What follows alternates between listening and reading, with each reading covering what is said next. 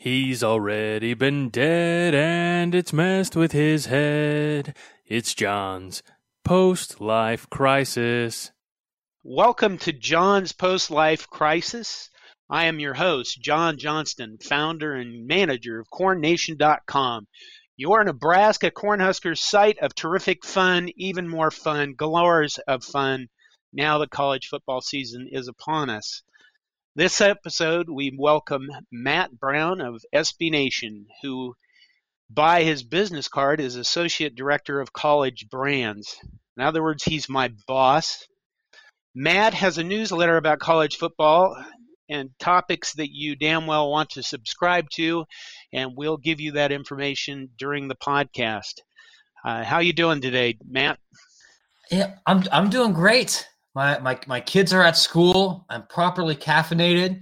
We're so very close to being able to talk about college football games that have actually happened instead of in the abstract, which makes everything easier. So I'm, I'm doing very well today. How are you?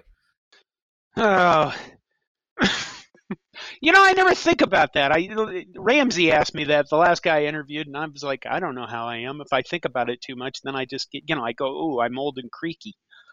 Nobody but wants to hear that. You're still here. You're still ticking. This is this is a post life podcast where you're actually talking. Well, that, um, that's so, true. You know, I, I think I think the baseline level here is not so bad. good points. I should stay much more positive. Actually, what I need to do is come up with a good response when people ask me, "How am I doing?" Yeah, it, it's a it's a very it's a weird American thing I've noticed, right? If in places in Europe or in South America where I've been, and you ask somebody that, they're going to give you an honest answer. You know, whether like, "Hey, I'm I'm depressed lately," or "Hey, these these these this that and the other is actually happening." Whereas in in, in American English, it's it's almost as if you ask and you're not exactly expecting an answer, and you have to ask again. It's just sort of like this small talk ritual sort of thing, I guess my this, wife knows it. Podcast is, is starting in a, in a, different direction than I anticipated, but let's go with it. my wife knows that if I say fine, that I'm really angry about something. Yeah, okay, we'll we'll we'll move into the actual content. you have a newsletter called Extra Points.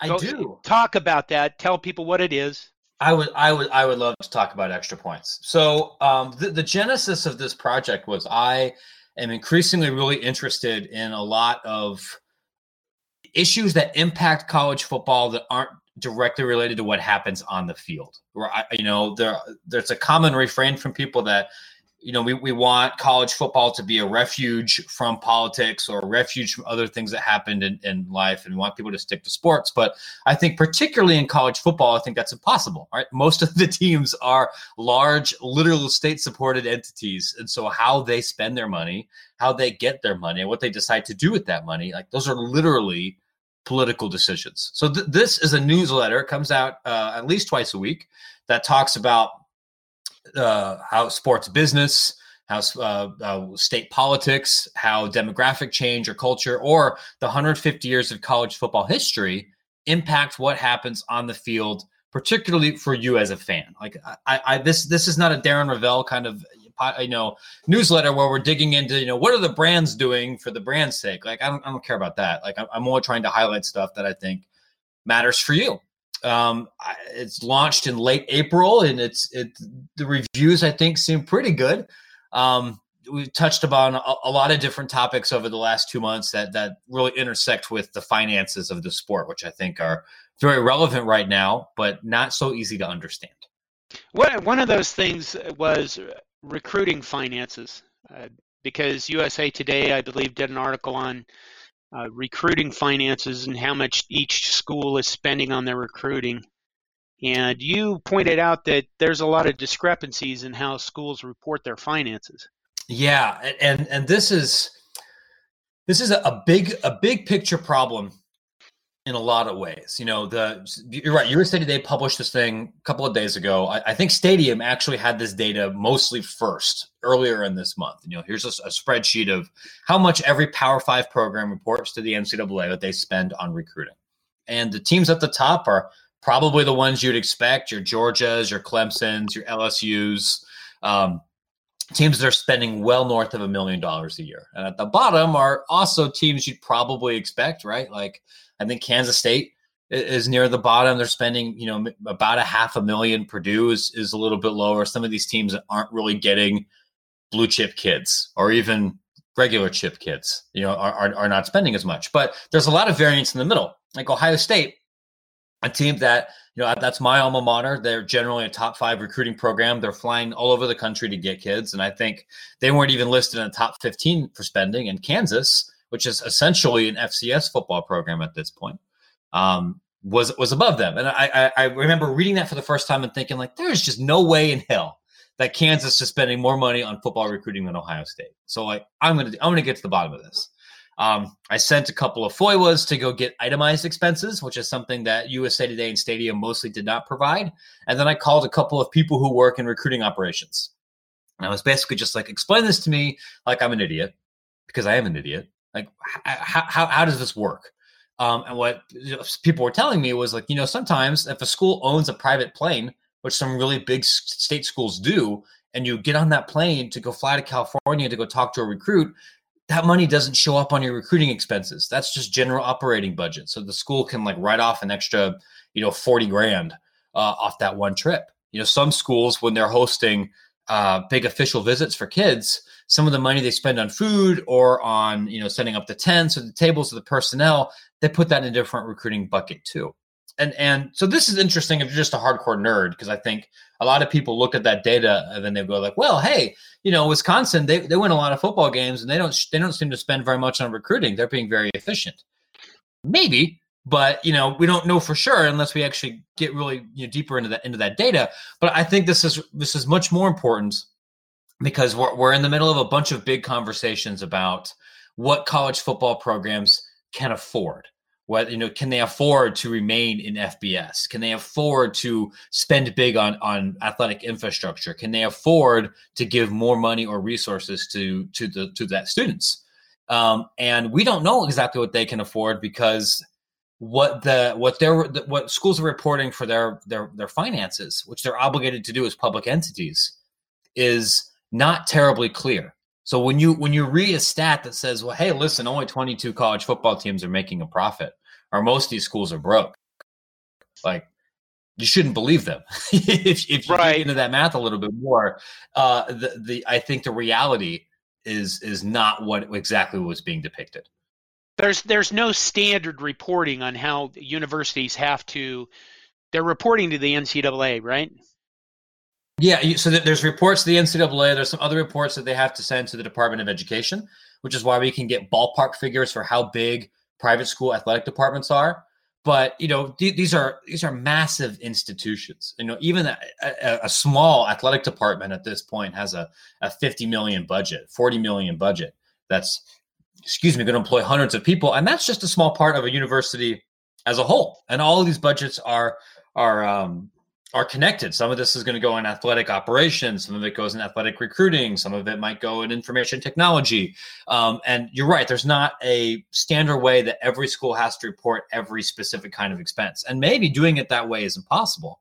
Um, but if you don't have, if you're not a CPA, and friends, I definitely am not.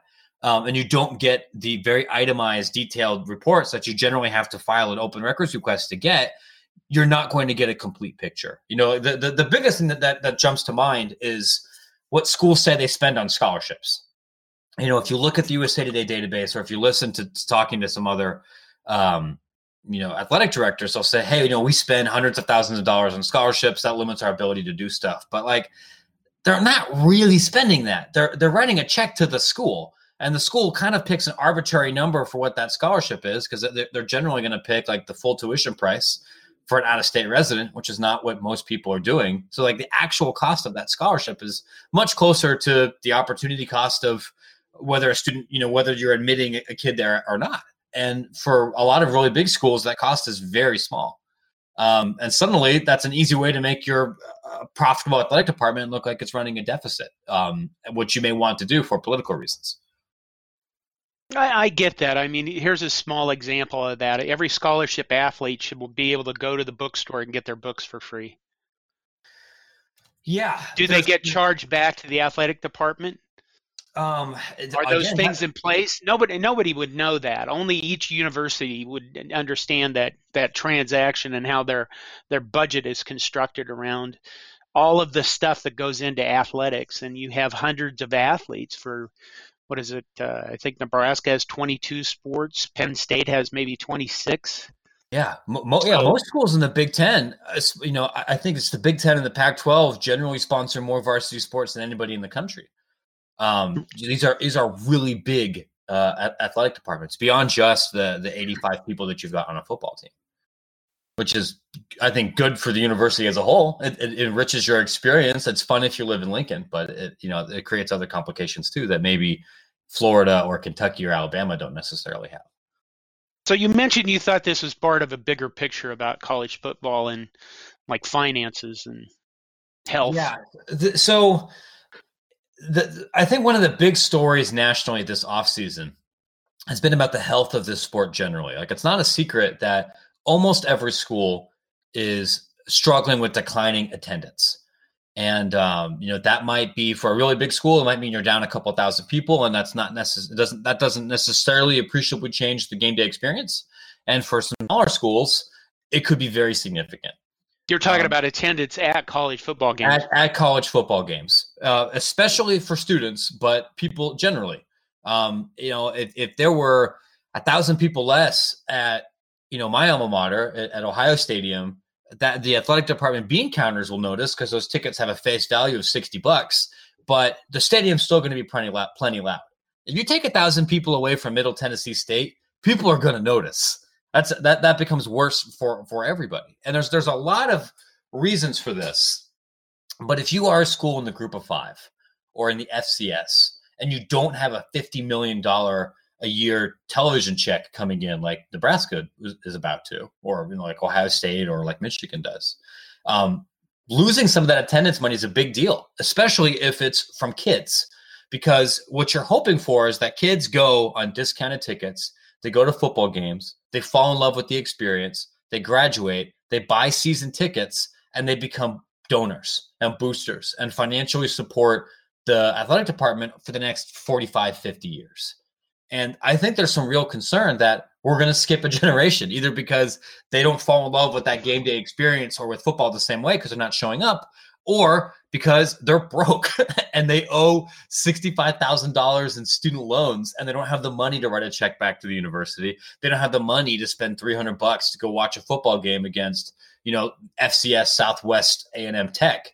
Um, and then you start to have some bigger financial issues. And for a Nebraska or an Ohio State or a Michigan or a UCLA, you're insulated from some of those problems somewhat. But for a lot of programs in FBS and Division One generally, I don't think you are. And then it becomes, I think, pretty important to really understand, you know, where the money is, where it's going, how, how much there actually is, because then I think we're, we're not too far from the point where I think some schools are going to have to make some uncomfortable decisions. Right. And at Nebraska, I mean, it's not a matter of are we going to attend the game. It's a matter of, oh my God, the sellout streak back to 1962 might be in jeopardy. You would be shocked at how much people worry about that. And, you know, we're not right now because Scott Frost, the, the second coming or our savior, came back and, you know, everybody's excited about what he can do. But again, this the next generation of which apparently Pat Fitzgerald just says everybody's looking at their phones too much, and if they just stop that, they'd all go to college football games. But uh, it gets to be a little bit more than that. Yeah, I, I Ske- think... scheduling would they could schedule better.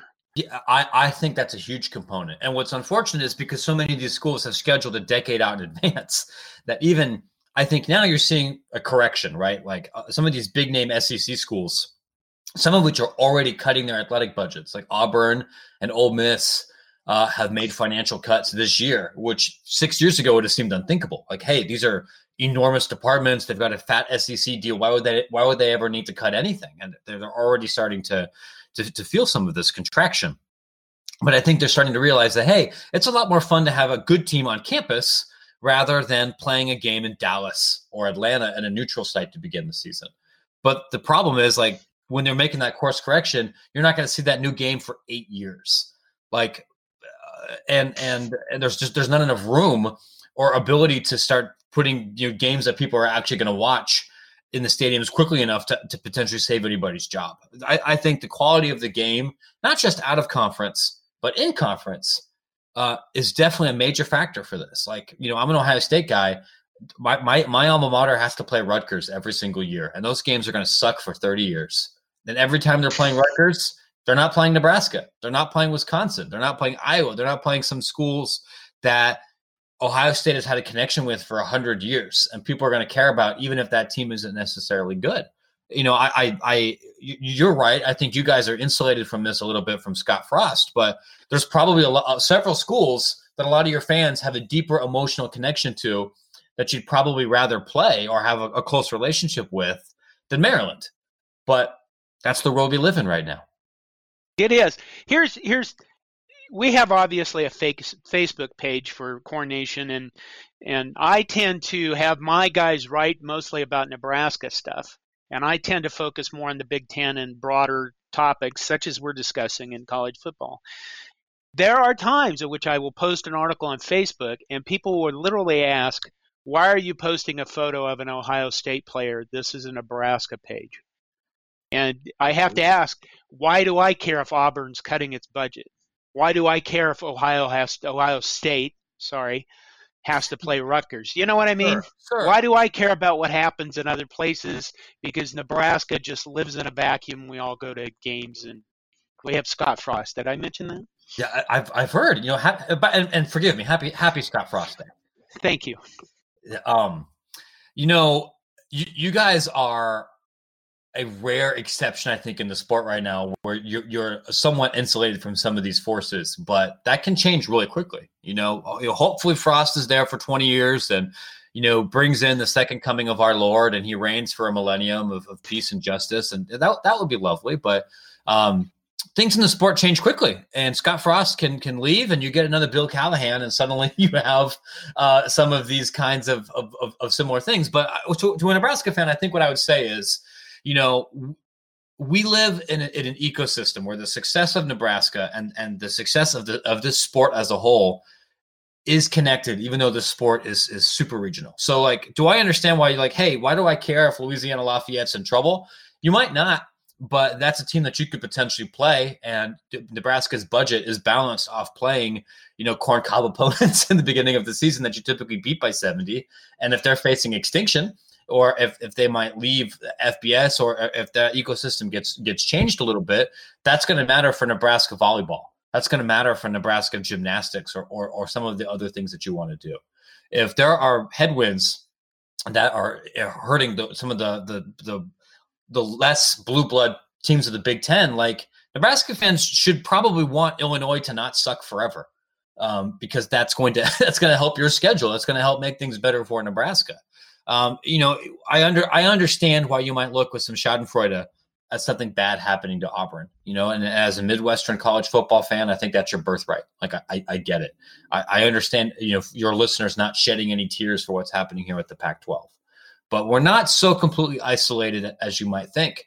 And if there are things that are making some some programs within the sport less healthy, I think eventually they will have an impact on Nebraska too. Ah, I got distracted. So you've got this the the future. We're worried about uh, whether or not people are going to attend football games. The TV contracts look like they're you know they're swimming in money right now uh, because they are at least the Big Ten and the SEC, right? The two conferences we really care about. Yeah. Uh, uh, you, you you mentioned this could all change very quickly what do you think? I mean, America is right now almost like trying to talk itself into a recession. Uh, TV contracts are going to come up for renewal in the next few years. College athletic departments continue to build Taj Mahal facilities and and uh, you know I don't know resorts. Didn't somebody build something with sleeping chambers? That that would be LSU, the school that uh, whose library needs to be rebuilt right now uh, and has some infrastructure damage across campus. Uh, yes, built built what what looks like something straight out of Mass Effect.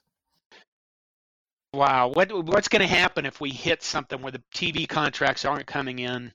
we do go into recession. You know what I mean? What what's let's say that happens. What do you think is the the result of that in terms of college football? Yeah, I, you know that's something that I would want almost every athletic director to have a good answer for. You know, the last time we had a recession, which is you know about when I graduated college, and uh, that meant that my generation lost earning potential that will probably never get back.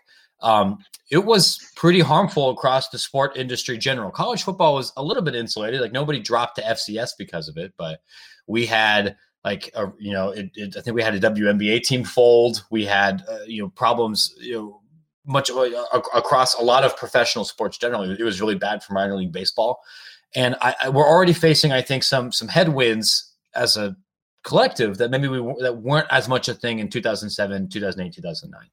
Um, my my big worry is if we have a recession that that's gonna that's gonna really damage um, attendance. And it's going to i think it's going to have a, a, pretty negative impact in some of the local communities surrounding some of these these teams right? Like you know uh, uh, ohio state has a has an outsized economic impact in columbus but columbus is also a really big city. You know nationwide insurance is headquartered there. Uh, you know if, if other things are going on but if if people aren't going to starkville or state college and they're not selling out that stadium and they're not spending $350 a night at the one marriott in state college they're not buying a bunch of t-shirts that hurts that community substantially, even for people who are not directly related to that university's football team. Um, that I mean, you, is, go, you go to a Nebraska game. I guess as a fan, maybe it's different, but I go to a Nebraska game and I just, you know, you're credentialed, so you see the behind the scenes stuff and you see all the vendors and all the people selling T-shirts and yeah. and books and footballs and autograph stuff, and then you go inside and you see all the stuff that happens behind the scenes with the media and things like that, and you are uh, it's like I don't want to say it hits you in the face. I guess I just did, but uh, it's very apparent of how much of a commercial entity this thing is. What game day means to Lincoln, Nebraska is massive. It's it's it's it's a huge business, and it's been a huge business honestly for at least 100 years. I, I, think that's one of the things that that frustrates me. I think when I, I hear usually journalists or columnists of a certain age kind of wax nostalgic for what college, you know, a, a, more morally righteous college football before big business or before before it became a big thing, right? And they're usually talking about what it was like before uh, the deregulation of the NCAA cable television deal. All right, so this, you know, the the really big money from cable TV started hitting in the late 80s, early 90s, um, even though the deregulation happened, I think, in 84. But this, I mean, what we're describing here, like that's been a thing since Yale.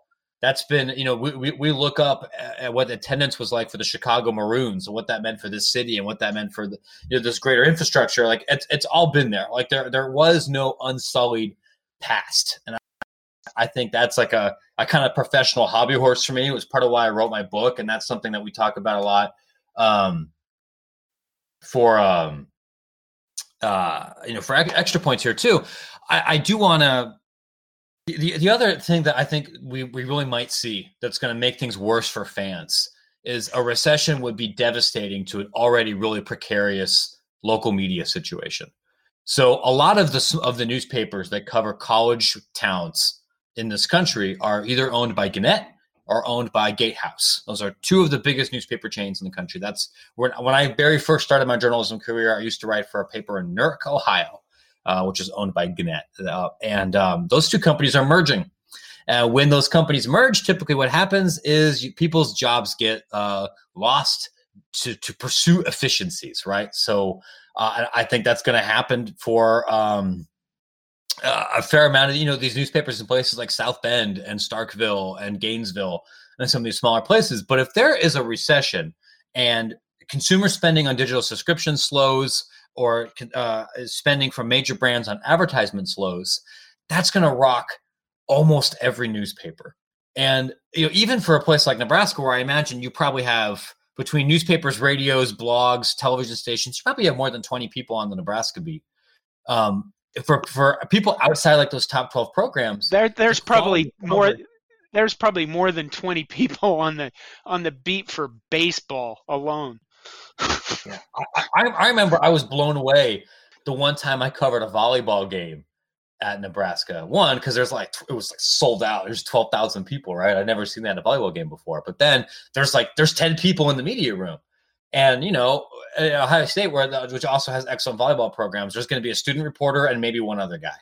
Um, like I, I, your your beat is gigantic, but for most schools, that's not the way it is.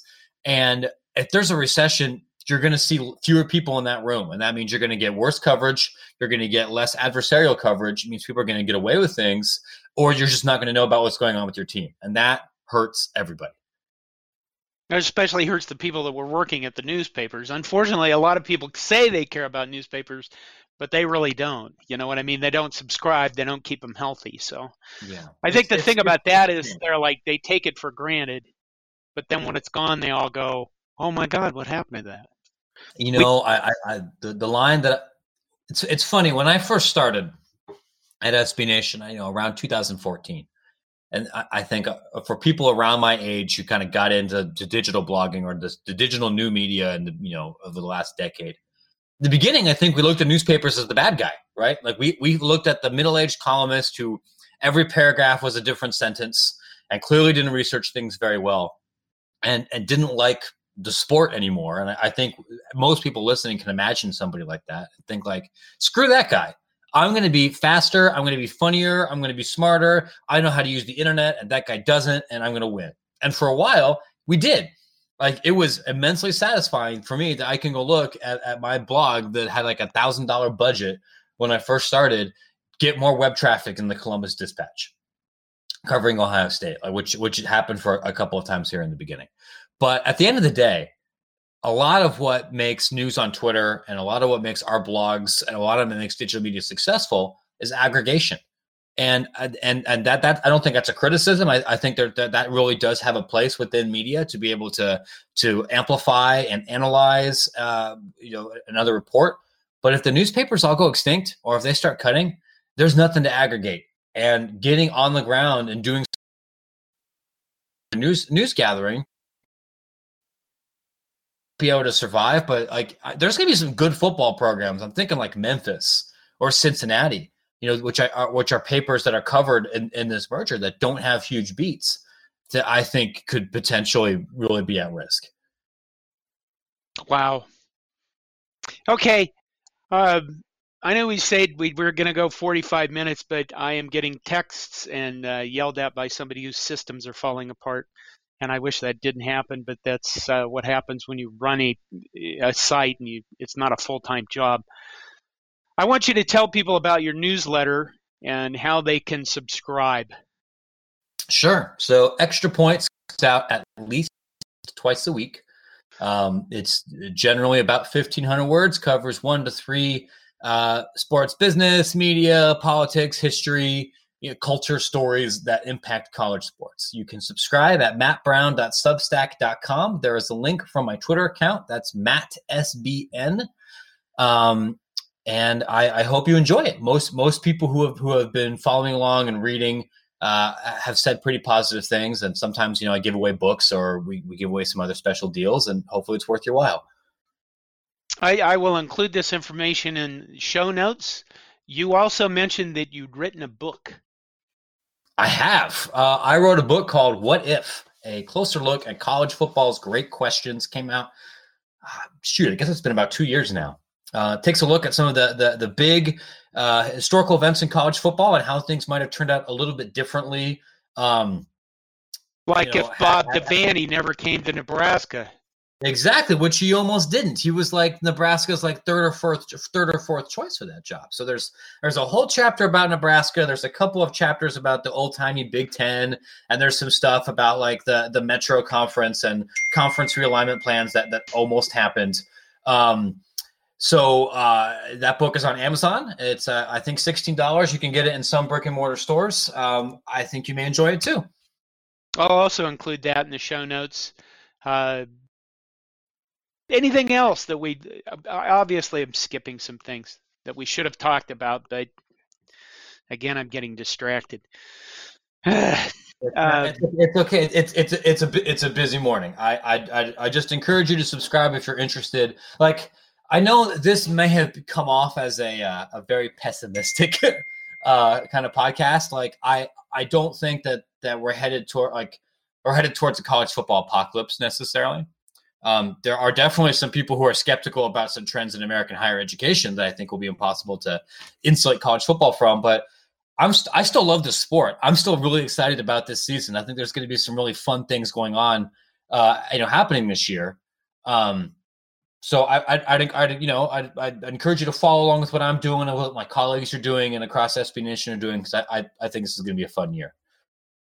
I'll, I'll give you the same compliment that Ramsey gave us on the podcast I did about Ohio State with him. I open your newsletter and read it because I like to read it, not because I feel like, oh God, it's Matt Brown. I should look at that so I know what he's talking about. That is, uh, that's one of the nicest things anyone's ever said to me. I, look, man, I'm just trying to make an email that doesn't suck. We get so many emails that suck. You know, I, I, I want, I want, I want this one to be interesting, and and so far, you know, most of the people seem to like it, or at least they're, at least they're being very polite and and not telling me that it sucks to my face, which I appreciate. That's because it doesn't suck. I don't think unless you're really, you know, like this has to be about X's and O's analysis, and I signed up for it, and it's not. It, you do it very well. You're you write very well. I enjoy reading them. They keep me up to date on stuff because sometimes I get behind and I'm still supposed to do things like this where I'm doing a podcast and at least acting like I'm staying in touch with what's going on in college football. Uh, when I'm really just praying that the football season starts, that's what I'm looking forward to. I can't wait, brother. I, I actually have to go right now too, unfortunately. But, uh, yeah. I know. Thank you. Thank you so much for having me on. And uh, I look forward to enjoying this season with you and, and your site over the coming weeks. All right. Thank you. And thank you, listeners, for listening to John's Post Life Crisis. I hope you are not as distracted as we are and you're having a good, healthy week. Uh, take care. Please subscribe and uh, have a good week. Welcome, college football. Goodbye.